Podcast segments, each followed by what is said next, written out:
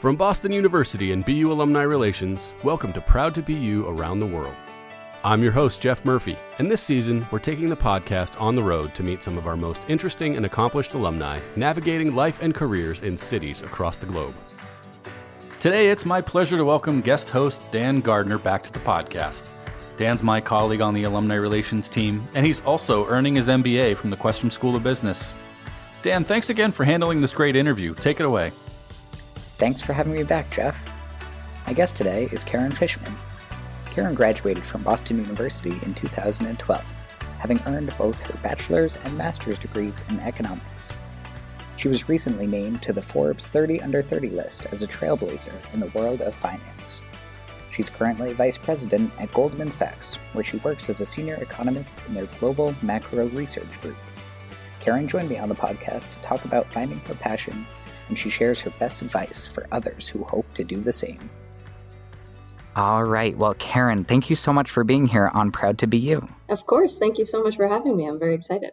In the introduction to the podcast, we heard your full job title, but I'm wondering when someone approaches you at a cocktail party and asks you to explain what it is that you do for work, how do you answer them? You know, I've been trying to perfect this for a while because uh, I've found in the past that sometimes it can be a bit confusing. Um, but I think really the simplest way to think about it is you know, so I'm a senior economist uh, and I work in research. And, you know, really my role is to answer questions uh, specifically about currency markets, but you know, as an economist, uh, can be sort of more broad than that at points as well. Usually, that's done through qualitative or statistical analysis, and that's sort of the key component typically for an economist. All right, that's great. And we're going to dive into all the details uh, later on in our conversation. But for the moment, I'm hoping we can rewind and look back at where you grew up. Were there any early warning signs that you might be headed for a career in research and finance? Yeah, certainly. Um, so I grew up in Brookline, Massachusetts, which is actually not too far uh, from BU. So Boston has been home for a really long time. But in terms of those early warning signs, so one of my two older brothers actually studied economics as well. So I had early exposure to that. Um, you know, I remember him teaching me about supply and demand curves at the dinner table, which sounds so lame, but I love wow. it. and um, you know, I think my excitement from that moment uh, was pretty clear and sort of sparked my interest uh, from the get go. But I also loved playing logic puzzles, and I still do today. And I think logic is a key component of economics. Uh, so that that was probably a pretty clear sign as well. Tell me a little bit about your decision making process as you were thinking about college. Did you know exactly what you wanted to study? It sounds like you had a pretty good idea of where your strengths lied, maybe, but um, did you know that you wanted to pursue economics in college? Yeah, I actually did, and I, I feel very grateful for that. Um, but you know, I think it's very common that that people don't. Um, but I, by the time I was applying to schools, I did know that I wanted to study economics. And I was actually particularly interested in BU because they have dual degree programs, um, you know, across uh, disciplines, but particularly the one in economics where you can graduate with uh, both an undergraduate degree and a graduate degree, uh, you know, within four to four and a half years. So that was one of the reasons why I was attracted to BU because really not a lot of other schools offer that kind of uh, opportunity. Yeah, that's awesome. So once you once you arrived at BU, what was your life like while you were here? You were pursuing that dual degree, so I can't imagine there was a ton of free time. But um, if you did have some free moments, what were the things that you were involved in? First of all, I loved hanging out with my friends, and I have to say, uh, I was very pleasantly surprised with the lasting friendships that I've made at BU. Um, you know, I just saw a few of my old roommates last weekend, uh, and most of my close friends that I still hang out with, I met freshman year uh, at BU, and I'm just so incredibly grateful that I went to BU. Um, but you know, I worked at the student activities office for all four years of school, and that was a large chunk of my extra time outside of uh, class. Uh, that's, you know, I worked as an activities consultant, so we help student groups plan events, and it was really an amazing opportunity to see the types of interests BU students have, which is clearly uh, a diverse set. And, um, you know, I also was involved in the Community Service Center, particularly with the FYSOP programs, both freshman year and then as a staff member uh, sophomore year, uh, and then also alternative spring breaks, uh, which I also did as a coordinator freshman year as well. That's great. Uh, were there any alternative spring break trips that stood out to you? You know, all of them are so great in different ways. And frankly, I went to New York City because I didn't want to drive the van, uh, which, you know, in retrospect, maybe was a little bit of a cop out move. But, uh, you know, still the week was an incredible, uh, an incredible one. And uh, I, you know, made one of my best friends through that. All right, so tell me a little bit about your experience inside the classroom. Are there particular classes that you feel like you uh, learned lessons then that you still apply to your role today? I truly loved all my classes and not only just economic classes, but also intro to cosmology, which is, um, you know, very far from my current discipline uh, or career path. But it, uh, it was really fascinating, and I really loved that I had the opportunity to take a few electives here and there as well. But, you know, one class in particular at, in economics that stood out was poverty and discrimination class. And I think that that was, you know, the, the point of that class is really to teach you to understand the empirical analysis uh, behind these issues and and you know it's really important to understand that to then try and tackle them. And you know that's that's something that i think has stuck with me today that you know it really is important to track the data and make sure you understand the data to then try and find a solution or, or trying to do whatever you want to achieve. So, as you are thinking about your BU experience and reflecting on some of those uh, lessons that you learned inside the classroom, one of the things that is you know proving to be even more important today uh, seems to be the the idea of internships. Uh, is that something that you pursued while you were uh, a student? Yeah i actually had one um, i had a couple. I had one my sophomore year which was through the bu study abroad program in london. And that was more of an event planning type of role, but it was at a public policy organization or related organization that sort of hosted public policy events in London. That's great. And when you were starting to think about life after graduation, you know, what were some of the earliest thoughts that you had? Uh, what were you thinking about pursuing? And then how did you go about kind of navigating that very first job search post BU? Yeah, so I think I was very fortunate to know people who worked in the industry I currently work in. Uh, so I already had a clear sense of the types of roles I wanted to pursue. But, you know, even if you don't know that, I think what is important is having a network of people uh, who support you or who know, you know, what you might be good at and try to help connect you to those opportunities. Uh, and, you know, I think a lot of finding one's professional career has to do with chatting to people about what's out there. You might not know some opportunity might be a great fit for you unless somebody mentions it. I think I may be a little bit more unique where I kind of had a goal I wanted to achieve already in terms of the, the type of role I wanted, but that doesn't mean, uh, you know, you're, you're a lost hope if, if you don't. Uh, and I think that it's actually even can be more exciting to kind of take that approach uh, that you're you know staying open minded and and talking to different types of people about about what they like to do or what they think you might be good at. Yeah and so when you're thinking back on that that goal you had that goal in mind of what you wanted to achieve after graduation. Did you know that that goal would bring you to new york?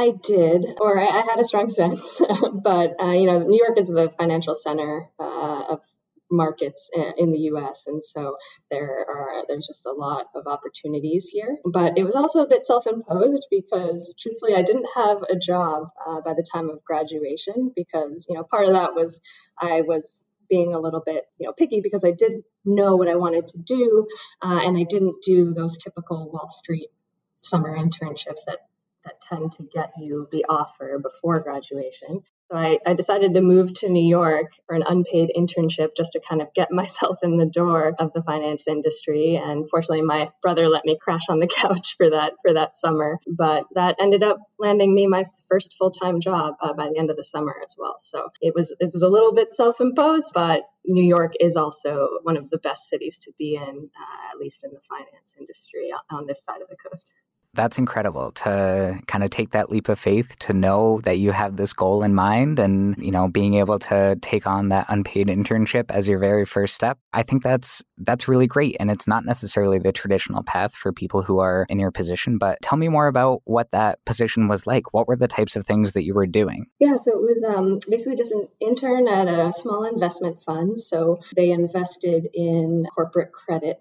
And so you know it was a lot of sitting at a desk and you know following market price action, price movements. Uh, you know, I'm sure you hear that markets move a lot. Um, so kind of staying on top of that and sort of understanding what's driving that. Um, you know, sometimes uh, economic data releases um, like job growth in the US can drive market moves. Sometimes it's a political event. So kind of uh, having that macro analytical approach was one part of it and then also sort of diving into specific companies and seeing whether you know it looked like one that would continue to grow or maybe wasn't growing as well and and whether it was one worth investing in or not. Yeah and as you are thinking about applying what you were learning at BU in this first role was there anything that you learned at BU that once you got into this first position and out into the quote unquote real world worked differently than you were expecting?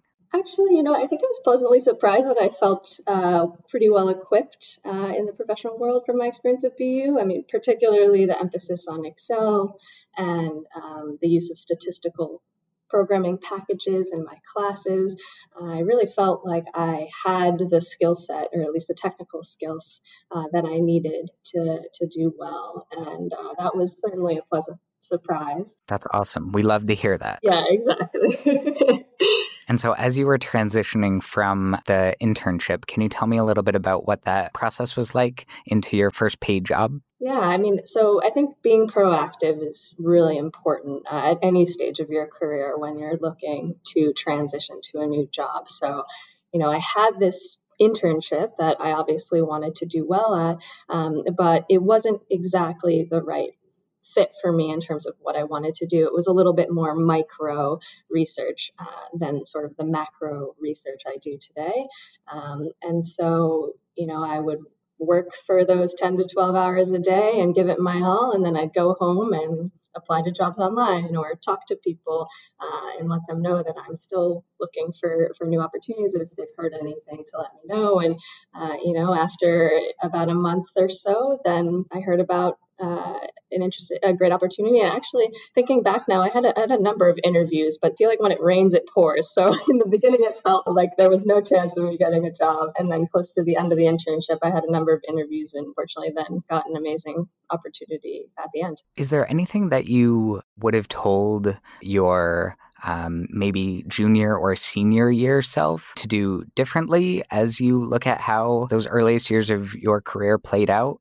Yeah, I think um, number one, not being hard on yourself. I think a lot of us can do that, um, especially when we're trying to, um, you know, succeed in whatever that definition that is to to each person, uh, and uh, especially like I mentioned, when it was sort of taking a while to find interesting opportunities, I thought, oh, maybe it's me, maybe I'll never get what I what I'm looking for. Maybe my standards are, you know, uh, or you know what I think I want is is unachievable. But um, I think just keeping that positive attitude and believing in yourself can really make a difference because it also makes the search more fun uh, and uh, kind of gives you that stamina to get through it because it can be very challenging to search for, for a job, especially when it's right out of school and especially if most of your friends already have things lined up, which, um, you know, certainly was another pressure, self imposed pressure I was facing that, you know, I think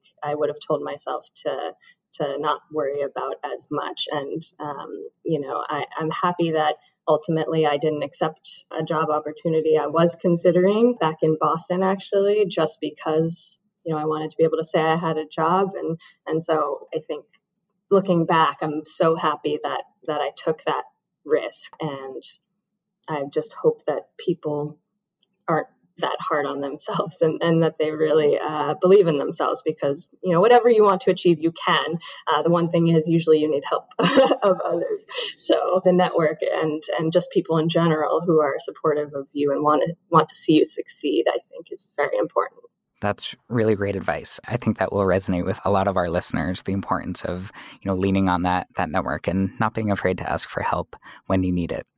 So, we've heard a little bit about your BU experience, heard a little bit about this uh, first internship experience and that transition to, to your first job. Uh, can you kind of bring us up to speed to, to where you are today and uh, how you've arrived at the position that you currently have? Yeah, so um, I currently work in the research department uh, of Goldman Sachs, and I've been there for about five years now. So I've been an economist there. I st- started out on the U.S. and global economics team, and now um, I focus more specifically on currency markets. Um, and so that was sort of a, a, transition I made about a couple of years ago. But prior to that, um, I was working uh, at an investment fund, and uh, you know I just reached a point there where it was actually a bit hard to think about leaving because I really loved it there. I loved the people that I worked with. I loved the work that I was doing, and I felt like I was doing it well. Uh, and sometimes it's hard to leave sort of a comfortable sort of situation that you have like that. Uh, but then I, I, realized that I wanted to uh, grow and develop my career a little bit more than would have been possible in that in that seat. So so that's when I decided to apply elsewhere, and fortunately found the incredible opportunity uh, at Goldman. So, as you kind of look at your time at Goldman, especially, um, it, it, looks like you've been able to move through the ranks um, pretty quickly. Can you uh, tell me uh, a little bit about what you've learned about, you know, keeping your career moving forward, keeping that momentum going, um, and how do you know when it's time to apply to your next role? The characteristics that I think people have that tend to succeed, at least in, in this type of seat that I'm in. Um, I think there are many different types of characteristics, but the one that have um, been told to me or given to me as positive feedback are having a really strong work ethic and being a reliable team member. And, you know, especially in markets facing role, things can change really quickly, and it's very important uh, for people to know that if there's work to be done and uh, sometimes uh, a large amount of work at sort of an unexpected time, uh, that you'll be there and that you'll, you'll be there to contribute and do the work well. And uh, so that that's been, uh, I think, sort of my motivating factor throughout factors throughout my career uh, to make sure that I'm I'm always uh, maintaining that that strong work ethic uh, and also uh, being viewed as a reliable team members. So, um, you know, I think part of having a hard work ethic comes with doing something you're passionate about. And, um, you know, every job isn't perfect. and so there are harder days and there are easier days. But uh, I think if you're passionate about what you're doing, the harder days feel relatively easy um, in the grand scheme of things, at least. So um, I think that's that's important. And um, in terms of when you know when to know when to transition roles, I think it's really it comes down back to that passion point. Like if you feel that what you're doing in your um, specific seat isn't what you see yourself doing 20 years from now. I know that's a long time, but you know, just to kind of be um, be more um, can't think of the word right now, but to just to make that point especially clear, you know, if it's not something you can see yourself doing um, for a long time, then uh, maybe it might be worth considering something else. Um, and also, you know, this wasn't so much the case uh, for me, but in general, I like to make sure that I'm continuously learning um, and growing uh, in my role. And so, you know, if you don't feel that way, I think that that's an important time uh, to maybe reconsider uh, or start looking for other opportunities. And one of the things that struck me uh, when you were reflecting on your time at BU was, you know, taking time to talk to different people about you know what they see as some of your strengths and you know whether those people are mentors or friends or family. Uh, i'm wondering have you found uh, that there are similar people who you can uh, reach out to and lean on um, maybe look to for advice or guidance uh, as you've um, kind of grown in your role at goldman Oh, absolutely. Uh, and I think that that's an important part of career development as well. You know, having mentors or role models, uh, particularly ones that either you work with or um, understand the type of role that you have. I, I think that's really an important part um, of growing in any industry. And I feel very grateful to say that I have, uh, you know, a number of mentors and um, and role models.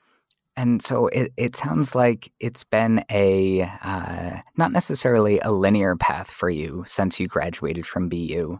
Um, but I'm wondering, as you have kind of navigated um, the different areas of focus in your time at Goldman, um, you know, what are the things that have been uh, most I- exciting uh, about your your job? What are the things that kind of um, fuel that passion and that fire for you? Um, have you found that those have have evolved over time? You know, there are so many uh, that I'm not sure there's a clear uh, a clear way to say that it's evolved or not. But um, you know, I the reason I love going to work every day uh, is the is getting to speak to the people that I speak to throughout the day, um, not only in Goldman but also outside of Goldman. Um, you know, I'm in a client-facing position as well, and um, I, I just really enjoy interacting with people and talking to people about interesting topics and research questions.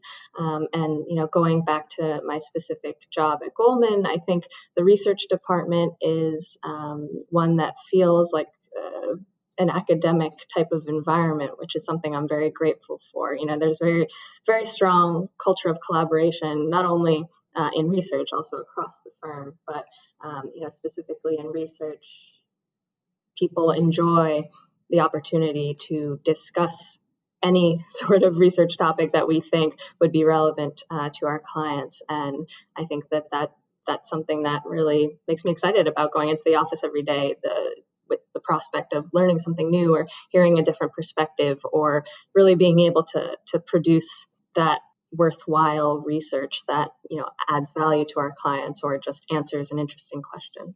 And so as you're thinking about your research and the, the questions that you're asking when you look forward um, to the next 10 years 25 years 50 years what are the questions that you're excited about pursuing? Uh, that's a that's a good one. Um, well you know i think one one part of the industry that uh, excites me is the growth of impact investing. And, um, you know, so that's about using capital to um, promote organizations or um, other sort of assets that uh, have an environmental or social component to it.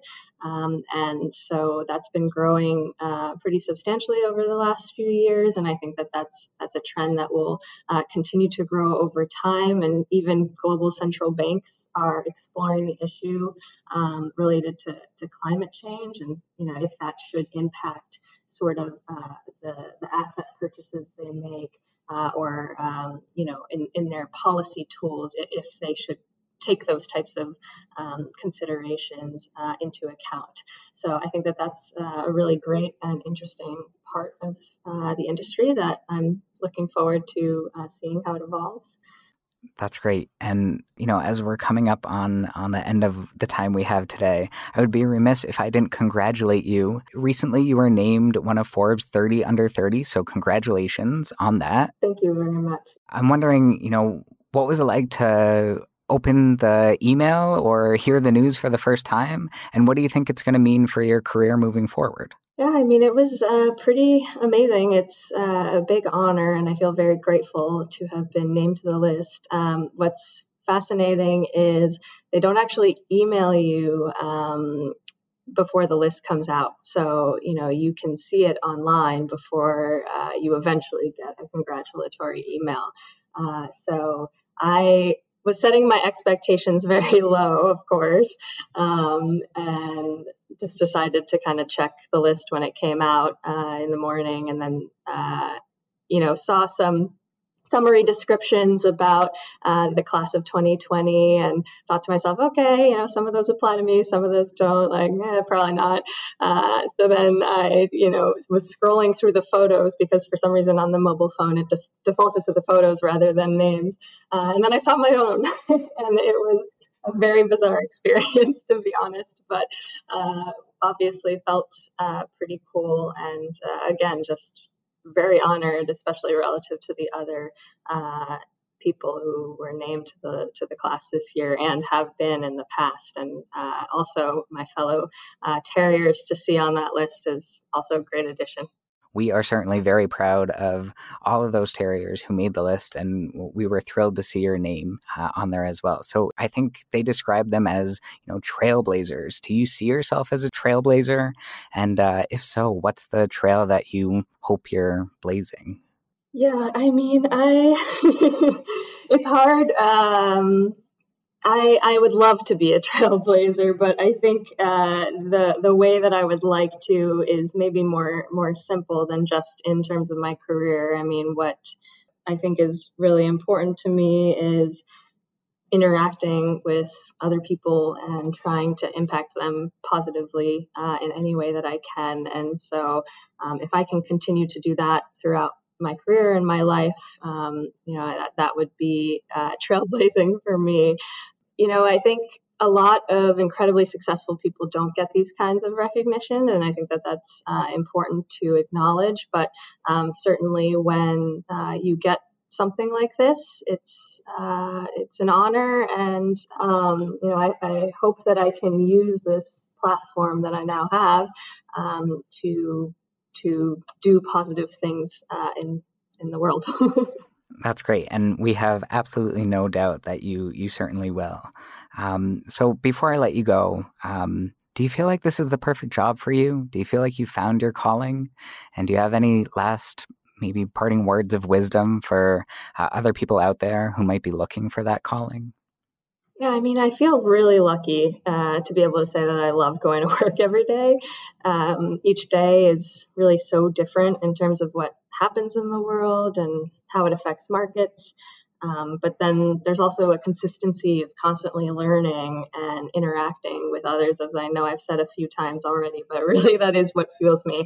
Um, I'm an extrovert, which, uh, you know, I learned from my Myers Briggs test, in uh, which I'm sure you know from your Questrom uh, experience. But yeah, for others who are looking for their calling, I think sort of thinking about that question uh, about what gets you up out of bed in the morning uh, is is the way that I think about it. And um, if you can really focus on that and on what makes you not only happy, but you feel and not necessarily enlightens you, but you know helps you grow as an individual. Um, I think that that that's what you want to be doing. Well, Karen, I can't thank you enough for the time that you shared with us today. Again, congratulations on the Forbes 30 under 30. And again, we're we're so grateful for your time and uh, uh, thanks for being part of Proud to Be You. Of course, thank you so much. It was really a pleasure. My thanks once again to Karen for joining me on the podcast. It was great to hear her perspective, and I really appreciated her advice for all those who are experiencing uncertainty when considering their next steps. Take a look at the show notes of this episode for a link to the Forbes 30 Under 30 list, and you'll also find a link to the BU Today article highlighting all nine Terriers who made the cut. Nice job, Dan, and my thanks to Karen as well for being part of Proud to Be You. I had the pleasure of knowing Karen when she was a student working in the Student Activities Office, and it makes me so happy to see her achieving such great success and fulfillment in her career. Congratulations, Karen. I'm so proud to know you. On behalf of everyone on the BU Alumni Relations team, thanks so much for listening to Proud to Be You. If you enjoyed this episode, please be sure to subscribe, rate, and review our podcast wherever you find your episodes. I'm Jeff Murphy, and no matter where your path takes you, be proud to be you. The Proud to Be You podcast is produced by Boston University Alumni Relations. Our theme is from Jump and APM Music. To learn more about Proud to Be You, visit bu.edu slash alumni slash podcast.